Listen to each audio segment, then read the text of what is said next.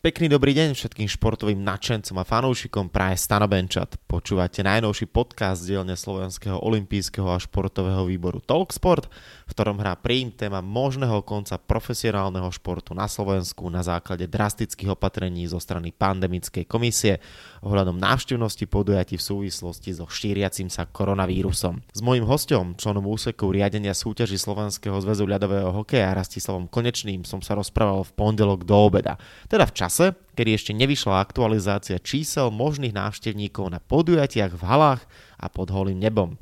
Pôvodný návrh na päťdesiat či sto divákov v červených zónach premiér Igor Matovič zavrhol, v platnosti tak zostávajú čísla päťsto a tisíc. Tak či onak pre slovenský šport to nie je žiadna výhra. Vypočujte si podcast Talk Sport, v ktorom sme sa rozprávali o možných scenároch vývoja situácie v slovenskom športe v období, kedy dostáva dôležitá zložka našej spoločnosti tvrdé rany. Odpočívaj v pokoji slovenský šport, chceme pracovať a robiť to, čo vieme najlepšie, za navrhovaných podmienok je to však nemožné. Ak sa veci nezmenia, ostane nám amatérsky šport, o ktorý bude minimálny záujem, umieračik pre šport a kultúru. Veľavrávne odkazy zo strany množstva športovcov a umelcov, ktoré zaplavili v posledných dňoch sociálne siete a mediálny priestor. Negatívne statusy sú reakciou na nové nariadenia pandemickej komisie vlády Slovenskej republiky, podľa ktorých by sa malo od začiatku októbra počet divákov v interiéri pri hromadných podujatiach obmedziť na maximálne sto osôb, v oranžových a červených okresoch na maximálne päťdesiat osôb. V exteriéri bude môcť byť maximálne dvesto a v rizikových oblastiach iba sto divákov, no a v Bratislave a okolí už toto všetko vlastne platí. Pre kolektívne halové športy to prakticky znamená reálny boj o prežitie, či skôr zánik profesionálneho športu v týchto odvetviach. Najviac sa hovorí o možnom konci hokeja na Slovensku v podobe, akého poznáme do týchto dní. Či sa tento negatívny scenár naplní, ukážu najbližšie dni, týždne a mesiace. V podcaste Talk Sport, ktorý vám prináša Slovenský olympijský a športový výbor, sa pozrieme bližšie, ako by sa tieto nariadenia mohli ukázať v praxi. Za posledný týždeň sa toho udialo vo svete športu mnoho, dominovať však bude iba táto primárna téma. Otázka, quo vadis slovenský šport, prežiješ alebo zomrieš? Volám sa Stanislav Benčat a v podcaste Talk Sport sa budem dnes rozprávať s členom úseku riadenia súťaží Slovenského zväzu ľadového hokeja Rastislavom Konečným. Pekný dobrý deň, Rastio. Ahoj. Tak s akou emóciou si prijal tie nové nariadenia? Aj teraz, keď som to opätovne čítal, určite ti síce si mladý človek, ale pribudla nejaká tá vrázka, pretože skutočne to vyzerá viac ako zle so slovenským športom, konkrétne teda hokejom, v ktorom si ako doma. No, myslím, že si to úplne vystihol. Zimomriavky som mal z toho, napriek tomu, že už som si to prečítal niekoľkokrát, tieto nariadenia, tak stále pri tých číslach obmedzenia počtu ľudí v exteriéri alebo interiéri to vo mne vzbudzuje veľmi, veľmi negatívne, zvláštne pocity. A všetko, čo si, čo si povedal v úvode, tak, tak do bodky platí, pokiaľ to takto má ostať, čo ja ako väčší optimista verím, že nie a že sa veci zmenia na základe nejakého dialogu, ale pokiaľ by to malo platiť, tak je tu vážna hrozba toho, že všetko to, čo doteraz sme poznali v rámci profesionálneho športu a nielen hokeja, tak už nebude a, a budeme mať veľmi ťažké časy pred sebou. Tak tá reakcia zo strany Asociácie profesionálnych hokejových klubov na seba nenechala dlho čakať, podobne aj zo strany samotných hráčov. Vyšla iniciatíva, iniciatíva Spolu pre šport. Hokejisti avizujú, že ak sa nezmenia nariadenia, respektíve nepríde výrazná pomoc v podobe kompenzácie ušlých ziskov zo strany štátu alebo nejakej inej výraznej pomoci, tak to bude znamenať reálny umieračik hokeja, respektíve sezóna by sa ani nemala začať, ak teda toto všetko bude platiť. Ten priestor na dialog ešte stále je, liga by sa mala začínať začiatkom októbra.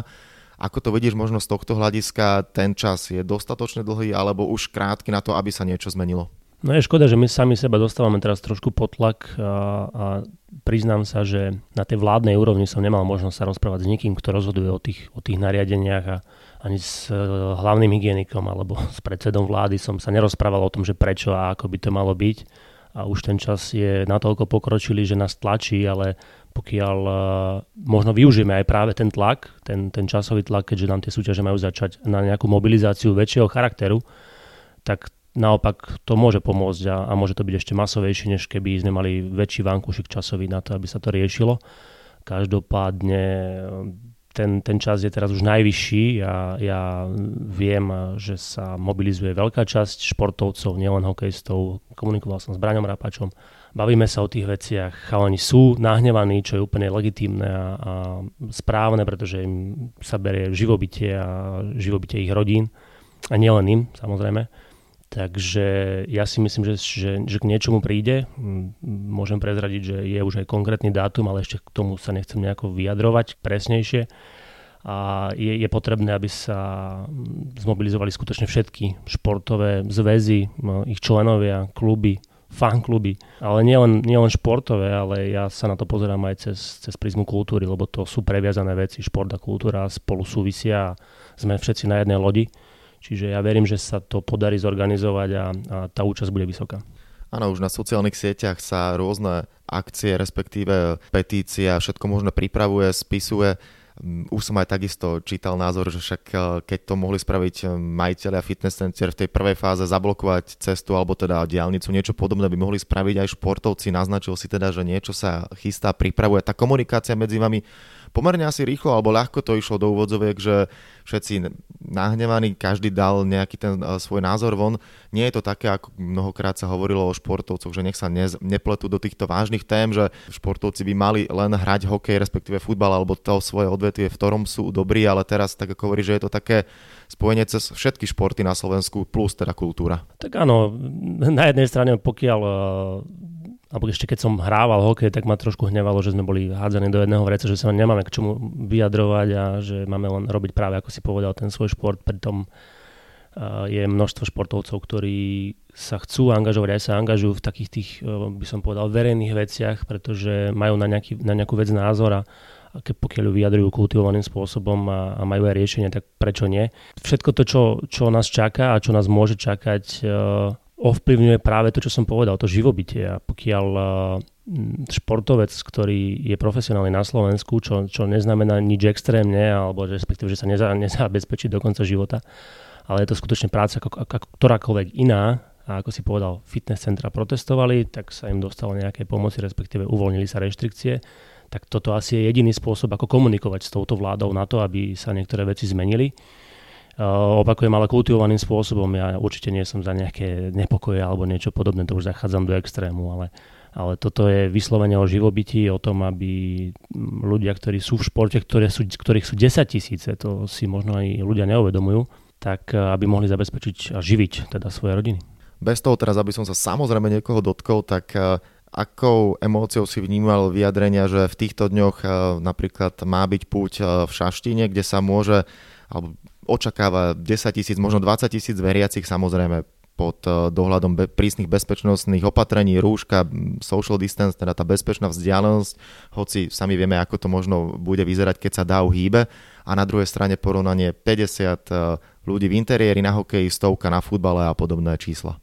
No práve ako si povedal hneď tá prvá veta, tiež sa nechcem nikoho dotknúť a ja rešpektujem a, a v podstate som aj rád, že tú možnosť zúčastniť sa tej púte tí ľudia majú.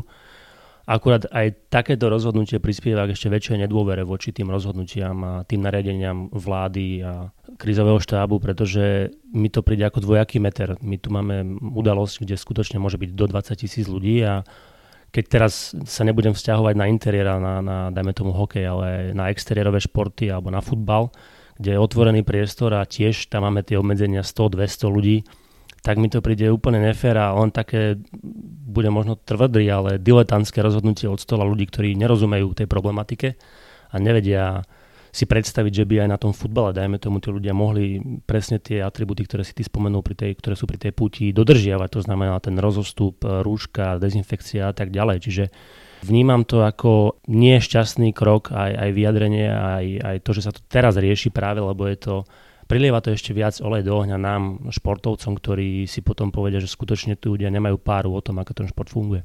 Keď sa budeme baviť um, iba o hokeji, tak pritom splnomocnenec vlády Slovenskej republiky pre mládež a šport Karol Kučera tvrdí, že takú významnú podporu, ako hokej nedostal zatiaľ žiaden iný šport, reaguje na novú zmluvu s generálnym partnerom hokejovej súťaže štátnou lotériovou spoločnosťou TIPOS, ktorá znie na jeden celá šesť milióna. V tejto chvíli by sa možno javilo oveľa lepšie, ak by ostala stará zmluva s Tip Sportom, pretože to toľko peňazí, no neviem, či by následne štát vlial jeden celá šesť milióna do hokeja. Príde mi to tak, že ako samozrejme nereálne číslo, takže je to také skôr zo strany Karola Kučeru schovávanie sa za tú zmluvu a za, tie, za to číslo. Tam išlo skôr o to vymeniť generálneho partnera, reklamné veci a podobné záležitosti. Ja si myslím, že Asociácia profesionálnych hokejových klubov na to zareagovala úplne správne a, a, a popísala to, čo zjavne pán Kučera nepochopil, že to je reklamná zmluva na podporu najvyššej súťaže Extraligy. To znamená, tam hrá jedenásť slovenských tímov a je to podpora pre nich v rámci reklamného plnenia. Čiže to si, si milíme pojmy s dojmami, to nie je štátna pomoc hokeju, ale, ale je to le, normálna, legitímna reklamná zmluva medzi, medzi hlavným partnerom súťaže a tými klubmi, ktorí tú súťaž hrajú. Čiže to nie je generálne pre hokej ako taký, ale pre tie kluby, čo si vyrokovali a je, je fajn pre, pre kluby ako také. A, takže ja keď som si to prečítal najprv tú prvú reakciu pána Kučeru, tak tiež som sa začudoval, že, že prečo tu miešame hrušky s jablkami. Ale ja si myslím, že to bolo do, dostatočne vysvetlené á pé há ká a, a možno už aj teda pán Kučera pochopil, že ako to vlastne celé je.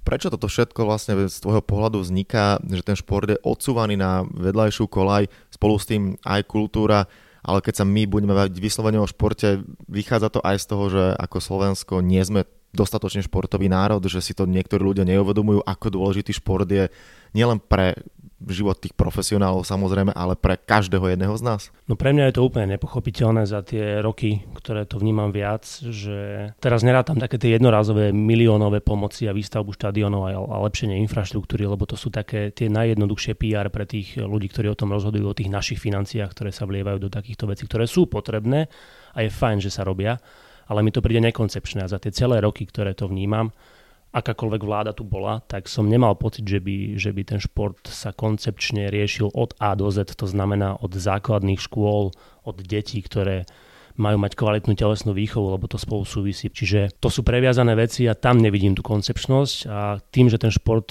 ako sme sa už niekoľkokrát bavili, je len doplnok tej spoločnosti a je to takéto to, tá čerešnička na tom celom, no tak ale nám chýba tá torta, ktorá by, na ktorú by sme tú čerešničku mohli dať, pretože tá spoločnosť funguje na princípoch, ktoré nenahrávajú tomu, aby tá, ten šport a tá kultúra mohli, mohli fungovať koncepčne, čo je obrovská škoda. Ja tomu skutočne nerozumiem a, a ja neviem, či my sme tu zavretí a nevnímame, čo sa deje okolo nás, ale veď príklady krajín, ktoré sa ubrali iným smerom a investujú milióny eur do, do školstva, do športu a vychovajú si generáciu zdravých ľudí a to ovocie budú zbierať a už aj zbierajú v týchto rokoch a následujúcich rokoch tým, že budú šetriť na zdravotníctve. Ja nechcem sa púšťať úplne do detailov, ale všetci dobre to vieme, ktorí si vieme zrátať dva a dva, že aké to má pozitívne dopady na spoločnosť. Tak ja tomu skutočne nerozumiem, že prečo my tu na Slovensku riešime sto miliónov iných vecí a nesadneme si za stôl a koncepčne nenastavíme niečo, čo, čo nám ako spoločnosti potom bude prinášať osoch. Ja tomu fakt nerozumiem. Na úvod si povedal, že si väčší optimista. V tomto sa s tebou zhodujem, ja som na tom podobne, ale predsa len pozrieme sa na ten možný negatívny scenár. päťdesiat, aktuálne teda je to číslo v interiéri. Ešte predtým, ako sme začali nahrávať podcast Talk Sport, tak sme len tak prehodili slovko, že to je naozaj pri hokejovom zápase vlastne nerealizovateľná situácia, pretože jedno mužstvo dvadsaťdva, druhé mužstvo dvadsaťdva, keď tomu spočítame, alebo teda hráčov samozrejme, keď tomu spočítame trénerské týmy, rozhodcovia, no už sme na číslom päťdesiat. Aké sú tam teda tie možné scenáre?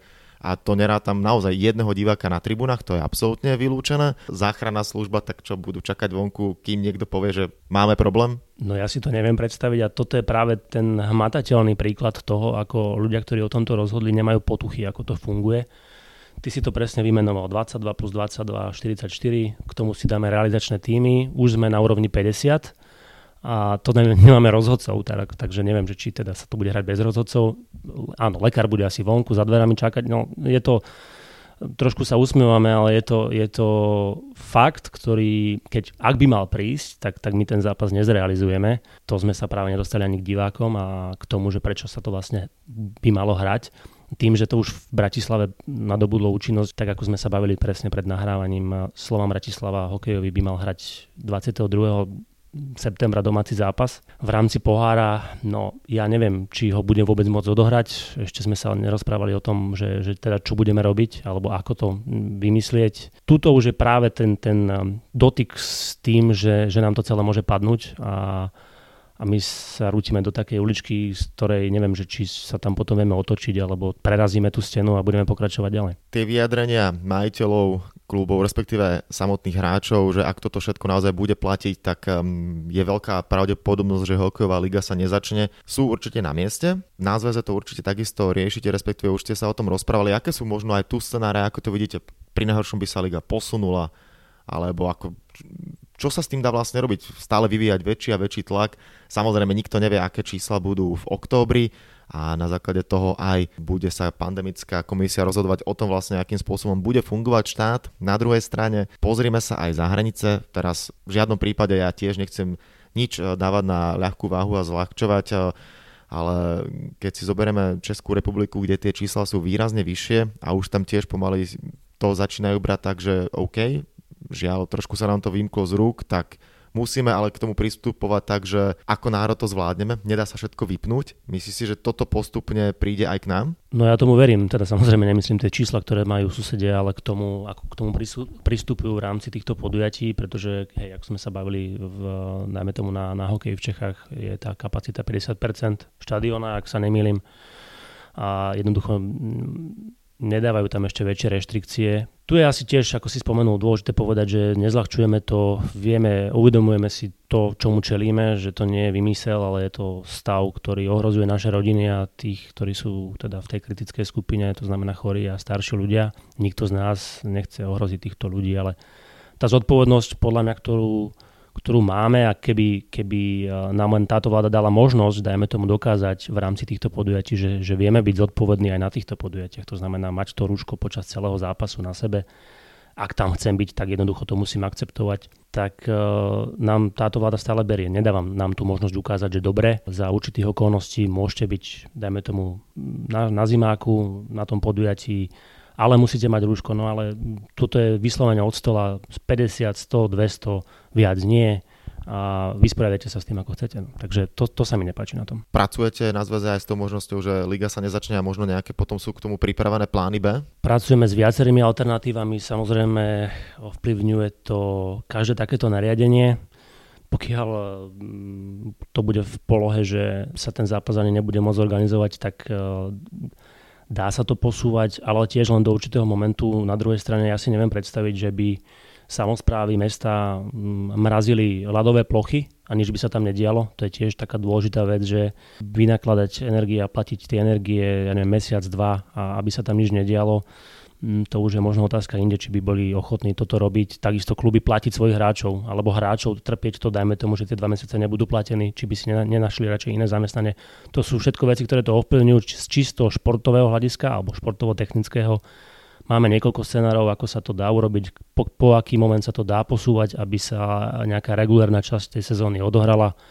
Dajú sa vypustiť jednotlivé otočky, to už zachádzam do detailov v rámci tých zápasov, ale ovplyvňuje to x ďalších vecí, ako som spomínal. Čiže po športovo-technickej stránke je to riešiteľné, ale sú tu iné dôležitejšie veci, ktoré to vedia ovplyvniť. Ten tlak, ktorý sa pomaly ale isto chystá a pripravuje teda aj na základe nejakého avizovaného už možno protestu, síly zatiaľ teda najmä na sociálnych sieťach, jednoznačne stúpa. To, čo sa však dialo doteraz, bolo to podľa teba dostačujúce?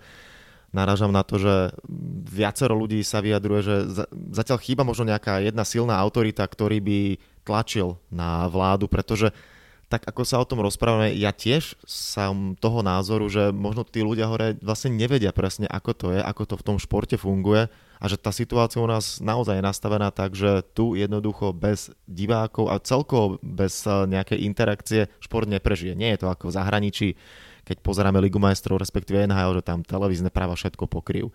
A tam sa tiež bavíme o tom, že jeden zápas en há el máš niekoľko miliónové straty. Keď si zoberieme, že v priemere devätnásťtisícová hala a najmä tomu, že sto dolárový lístok, tak ľahká matematika. U nás je to, tie čísla sú samozrejme nižšie, ale aj tak sú kluby závislé od ľudí, ktorí prichádzajú na štadióny a jednoducho od toho, koľko ľudí v tom danom športe, a to opäť opakujem, nebavíme sa len o hokeji, ale basketbal a podobné športy, kde tisíc, dvetisíc fanúšikov reálne tvorí značnú časť rozpočtu daného klubu.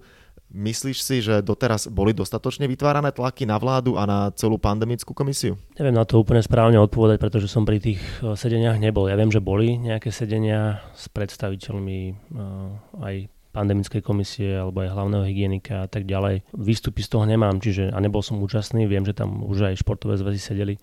Takže neviem posúdiť, že či tlačili dostatočne, respektíve, že či tie argumenty dávali dostačujúce na to, aby to pochopili aj tí, ktorí o tom rozhodujú. Na druhej strane súhlasím, ako pokiaľ ten tlak nie je dostačujúci, tak potom my sa márne tu sťažujeme a, a, a sme nešťastní z toho, ako to celé je, a pokiaľ skutočne nemajú tie relevantné informácie, ale tá komunikácia by mala fungovať, si myslím, oboj strane a samotný štát by mal mať záujem na tom, aby, aby sa tieto veci riešili a snažili sa hľadať riešenia. Ja verím, že už tieto posledné nariadenia výrazným spôsobom búchajú na tie dvere, ktoré, za ktorými sedí či už pandemická komisia alebo samotná vláda, aby sa otvorili, aby sa teda už racionálne k tomu celému pristúpilo a našlo sa také riešenie, ktoré bude ako tak vyhovujúce v súčasnom stave. Koho možno vidíš ako nejakého správneho športového tribúna ľudu? Dobrá otázka. Jedno meno mi asi nenapadne. To by som tu dlhšie sedel a zamýšľal sa. Ja si myslím, že tých uh, prirodzených autorít v športe je, je, je veľa.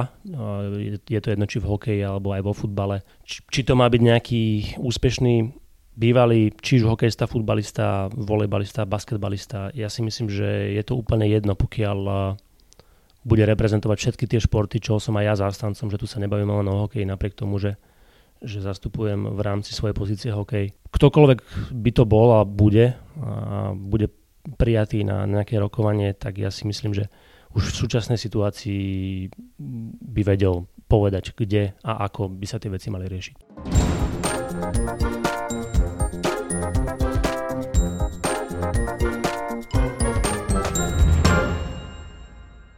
Tak, toľko teda hlavné rozprávanie v rámci podcastu Talk Sport, ale teraz už možno trošku aj na odľahčenie, tak ako vždy podcastom, ktoré prináša Slovenský olympijský a športový výbor. Na záver pripravený kvíz, takže odľahčíme to trošku tromi otázkami na záver.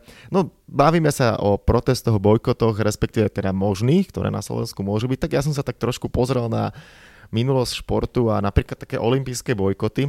V roku devätnásťsedemdesiatšesť sa konali olympijské hry v Montreále bez účasti väčšiny afrických výprav. Konkrétne dvadsaťdeväť krajín bojkotovalo hry v reakcii na pretrvávajúci apartheid v Južnej Afrike, čo však bolo rozbuškou pre bojkot kanadských hier. Štyri možnosti, buď to bolo uväznenie Nelsona Mandelu, zápasy rugby medzi Novým Zélandom a Juhoafrickou republikou, masakér v Sovete, pri ktorom zahynulo stotisíc ľudí, alebo rasistické vyhlásenie vlády Juhoafrickej republiky, že Afrika patrila vždy bielym a aj pôvodní obyvatelia tohto kontinentu boli belosi. Fúha, tak viem o tých bojkotoch, ktoré súviseli s bývalým sovietským zväzom a Spojených štátov, ale o tomto sa priznám neviem, takže to bude čistý tip. No už akože za seba, keby som sa ja mal rozhodovať, že idem niečo bojkotovať, tak tá posledná možnosť, ak je teda správna alebo je reálna, tak by ma to dosť asi nahnevalo, ale, ale napriek tomu dám asi to uväznenie Nelsona Mandelu. To sa udialo skôr a predstav si, boli to zápasy, teda rugby medzi Novým Zélandom a Juhoafrickou republikou. Ono to je také trošku zapeklité, pretože uh, Novozélandania prišli hrať do Juhoafrickej republiky sériu zápasov, hoci už v tom čase Juhoafrická republika na základe silno rasistického režimu bola vylúčená zo všetkých športových udalostí uh, svetového charakteru. No a keď sa toto udialo, tak reakcia afrických krajín bola, že najskôr teda chceli vylúčiť Nový Zéland z olympijských hier, to sa nestalo. Na čo em ó vé reagovalo, že rugby totiž nie, v tom čase nebolo olympijský šport, teraz už je.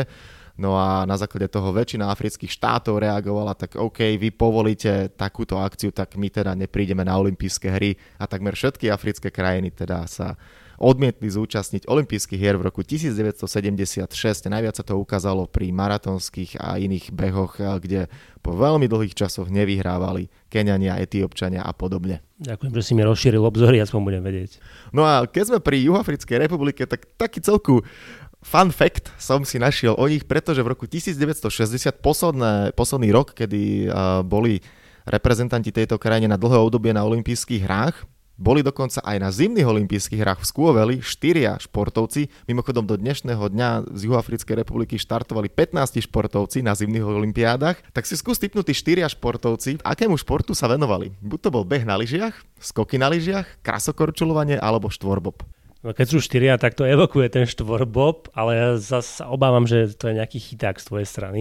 Je. Yeah. No, tak dám, že beh na lyžiach. A bolo to krasokorčulovanie. To by som...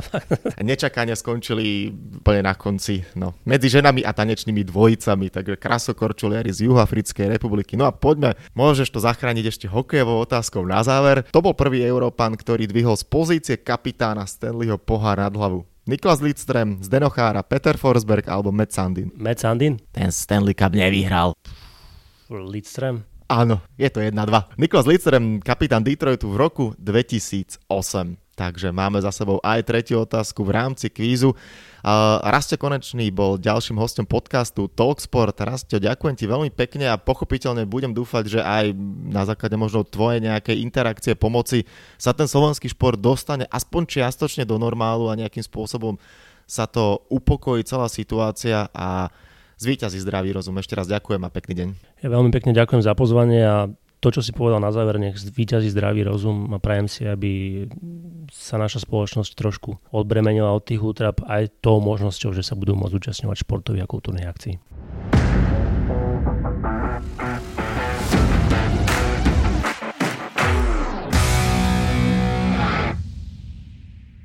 Tak a to je na tentokrát všetko. Dúfam, že sa vám náš podcast Talk Sport páčil. Prihláste sa na jeho odoberanie vo svojej podcastovej mobilnej aplikácii na platformách Google Podcasty, Apple Podcasty a Spotify. Podcast môžete podporiť tým, že ho odporúčite niekomu z okolia alebo náš podcast ohodnotíte na Apple Podcastoch. Veľmi nám to pomôže. Všetky podcasty Talk Sport, ako aj olympijské podcasty nájdete na stránke double-u double-u double-u bodka olympic bodka es ká lomka podcasty. Svoje postrehy, názory na aktuálny podcast mi pokojne napíšte na môj mail stanobencat zavináč gmail bodka com. Vo štvrtok vás znova rád privítam s olympijským podcastom. Volám sa Stanislav Benčat a budem sa na vás tešiť pri ďalšom dieli. Zatiaľ sa majte. Podcast Talk Sport vám prináša exkluzívny partner Slovenského olympijského a športového výboru, spoločnosť TIPOS, generálni partneri Toyota a štyri F, hlavní partneri Dôvera, Bila, Slovenská sporiteľňa, Kooperatíva, es pé pé, Matador a partner Granden.